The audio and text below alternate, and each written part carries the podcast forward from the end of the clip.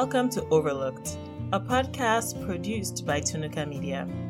My name is Yemi, and I will be your host for the show. Released weekly, I share overlooked stories from around the world with you. This will include the good, the bad, the weird, and sometimes the absolutely hilarious. Come back often, share with your friends, and feel free to add the podcast to your regular podcast rotation, wherever you get your podcasts. You can also connect on social media. Just search for Tunuka Media. That is T U N U K A Media. If you learned something new, kindly support the show. Give Overlooked a like or a high rating. This would really help the show grow and get more people like you to learn something new. Finally, if you come across stories or articles that you think should be featured here, please don't hesitate to share them. Now, it's time for this week's episode.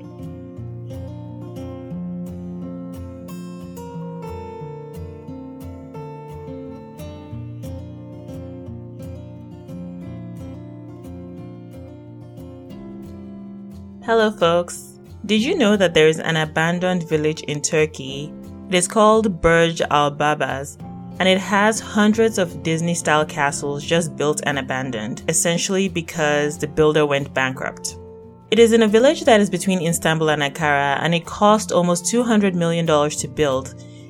I personally think it's kind of creepy because when you look at the pictures, it is a contrast between really pretty Disney style castles all bunched together, and then you also have them looking really abandoned I do think it's somewhere I would go for like a spooky night's walk or a night out, but it really looks weird, especially now that it's pretty much dilapidated. Anyway, let me know what you guys think about these fun facts because I do read quite a bit in putting and pulling stories together. Um, some of them I don't think are big enough to put in an actual episode as a full story, but I think they're fun. So yeah, let me know if you like it, and I will keep on putting fun facts in or around the episode as I go, especially if I find something that I think is just kind of, you know, fun. All right, folks, welcome back, and it's now time for this week's episode. Our first story is from India. A few weeks ago, on episode 12 of the season, I covered mica mining and the dark side of makeup.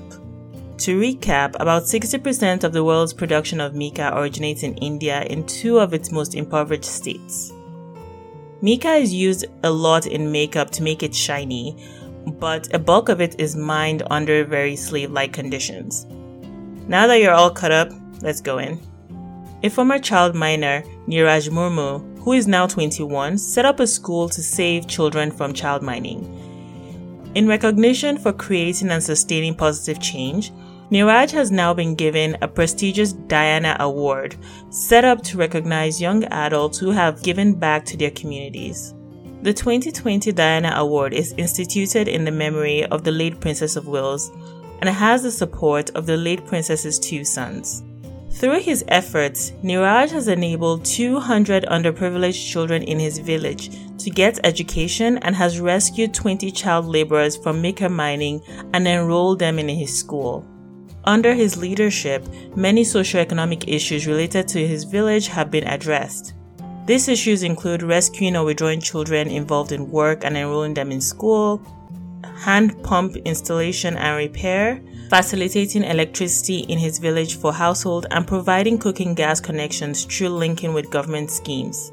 Although it is still illegal for children under 18 to work in India, families that live in extreme poverty tend to rely on their children to bring in the extra income. Children as young as 5 are then forced to work in mica mines, with several deaths of minors reported in recent years. Congratulations, Niraj! Very well deserved. You are an inspiration to each and every one of us.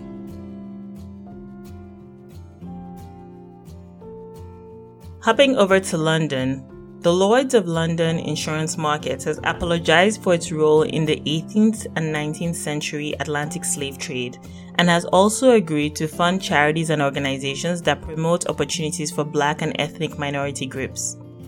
Lloyd's has also said that it would review its organization's artifacts to ensure that they are not racist. The market began in Lloyd's Coffee House, owned by Edward Lloyd, sometime in 1686 on Tower Street in the City of London. Lloyd's was a popular place for sailors, merchants, and ship owners to get marine insurance. This included mariners that were involved in the slave trade. So Lloyd's, like other insurance companies of its time, insured slaves and slave ships, and essentially had a monopoly on maritime insurance related to the slave trade, which it maintained until early 19th century. The triangle trade involved shipping manufactured goods to Western Africa and then exchanging them for human beings, who are then transported in appalling conditions to the Caribbean and sold as slaves to work on plantations. Although Britain abolished the transatlantic slave trade in 1807, full abolition did not follow for another generation. According to Richard Drayton, professor of imperial history at King's College London, Britain became the principal slaving nation of the modern world, with the City of London providing the finance to facilitate trade with the plantation colonies.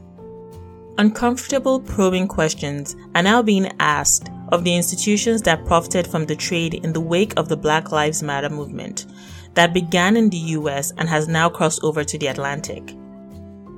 These have prompted the re examination of the role of prominent figures with sometimes contradictory histories in London, but also in the mercantile cities of Liverpool, Bristol, and Glasgow.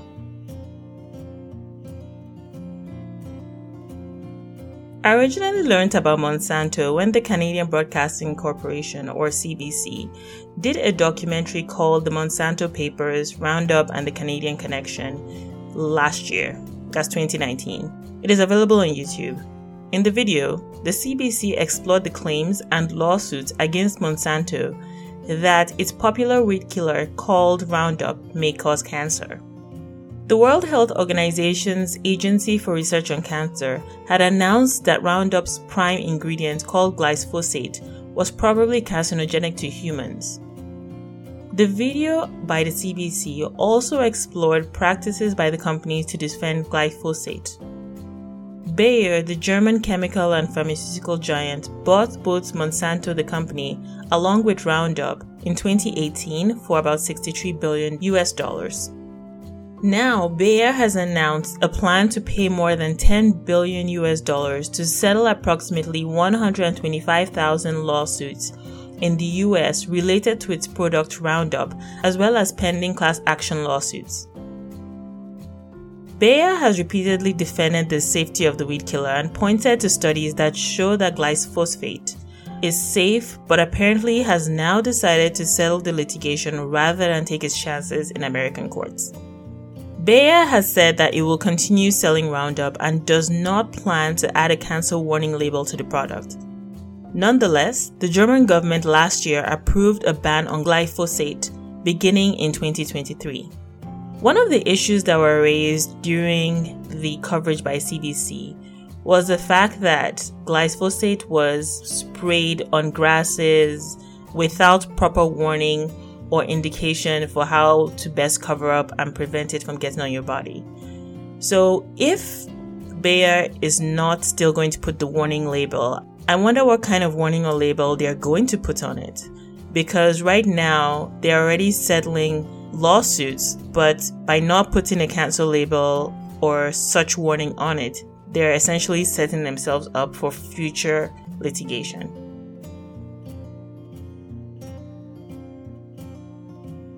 Bosnia marked the 25th anniversary of the Srebrenica massacre on July 11. The Srebrenica massacre is the only crime in Europe since World War II that has been declared a genocide. Only a small number of survivors were allowed to take part in the events due to social distancing and the coronavirus pandemic. On July 11, 1995, Bosnian Serb units captured the town of Srebrenica in Bosnia Herzegovina. In less than two weeks, their forces systematically murdered more than 8,000 Bosniaks, or Bosnian Muslims, the worst act of mass killing on European soil since the end of World War II, And in addition to the killings, more than 20,000 civilians, including women and children, were expelled from the area in a process known as ethnic cleansing. The massacre is the only episode in Bosnia's 1992 95 war to be defined as a genocide by two UN courts. After murdering thousands of Srebrenica Muslims in an attempt to hide the crime, Serbs then dumped their bodies in numerous graves scattered throughout eastern Bosnia. In July 95, tens of thousands of Bosnian Muslims had fled a Bosnian Serb army offensive. They were under siege in Srebrenica, an area that had been declared a UN safe zone, and they were protected by 60 lightly armed UN personnel. On the 6th of July, the Bosnian Serb army began to advance and eventually took some peacekeepers hostage. Within days, they had entered Srebrenica. The Bosnian Serb army then demanded that the Bosnian Muslim fighters lay down their arms in exchange for safety. They then took aside men between 12 and 77 for what they said would be interrogations. The first killings began two days later. The killing of 8,000 boys and men took place in under 10 days. Serbia has apologized for what it said was a crime, but still refuses to acknowledge that it was a genocide. 25 years on, victims are still being found in mass graves and identified through DNA analysis. Close to 7,000 victims have been found and identified. Newly identified victims are buried each year on July 11th. This year, nine were buried. Dozens of world leaders, including Canadian Prime Minister Justin Trudeau, Spain's Pedro Sanchez, UN's Secretary of State Mike Pompeo, and Britain's Prince Charles have addressed the commemoration ceremony via pre recorded messages. There is now an artificial cartilage that may just be strong enough to work in the knees. Scientists have been trying to develop an artificial substitute for natural knee cartilage that can be used in joints, such as the knees, rather than invasive knee surgery and I think a lot of the athletes are going to appreciate this. The goal has been to make a biological substance that has the properties of a soft cushion but is a tough enough barrier to keep the leg joints from injury. Now, led by Ben Wiley and Ken Gall of Duke University, a group of researchers have now said that they created an experimental gel that's the first to match the strength and durability of the real thing. The material may look like a distant cousin of Jello, which it is, but it's incredibly strong. It's 60% water, but a single quarter sized disc can bear the weight of a 100 pound kettlebell without tearing or losing shape. The hydrogel passed with top marks in the categories of stretching and squishing and showed better performance than other existing hydrogels. According to researchers, it could take up to three years before this new hydrogel can be approved for use in humans reading this reminds me of pushing and pulling, you know, slime. I'm not sure how familiar you are with slime, but it's really slimy. but yeah, this reminds me of slime. Even though it's not, it's more like a distant cousin of jello, apparently. But it's not edible. Or is it? Hmm.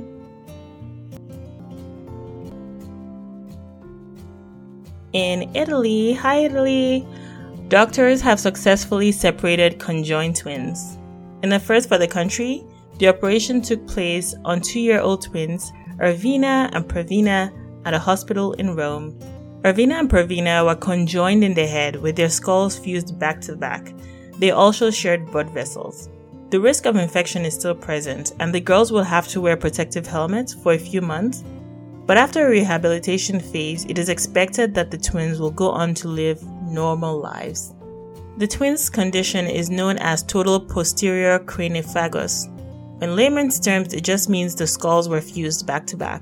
This made surgery particularly challenging due to the shared network of blood vessels that bring blood from the girls' brains to their hearts. There have been successful separation surgeries in the past of twins joined in the head, but most have been for twins whose heads were fused vertically at the top, not in the back. Three operations progressively reconstructed two independent venous systems, said the hospital. In the final operation, the bones of the shared skulls were divided, and then surgeons reconstructed the membrane covering the two brains and recreated the skin lining over the new skulls. Wow, this is just wow. The 18 hour operation took place at the Vatican owned Gesù Pediatric Hospital in Rome on June the 5th and involved 30 doctors and nurses. Honestly, this is just awesome and uplifting news. I thought it was a wonderful way to round out our episode for this week. So please remember to be kind to yourself and other people around you. Alright, take care of yourselves and catch you next week.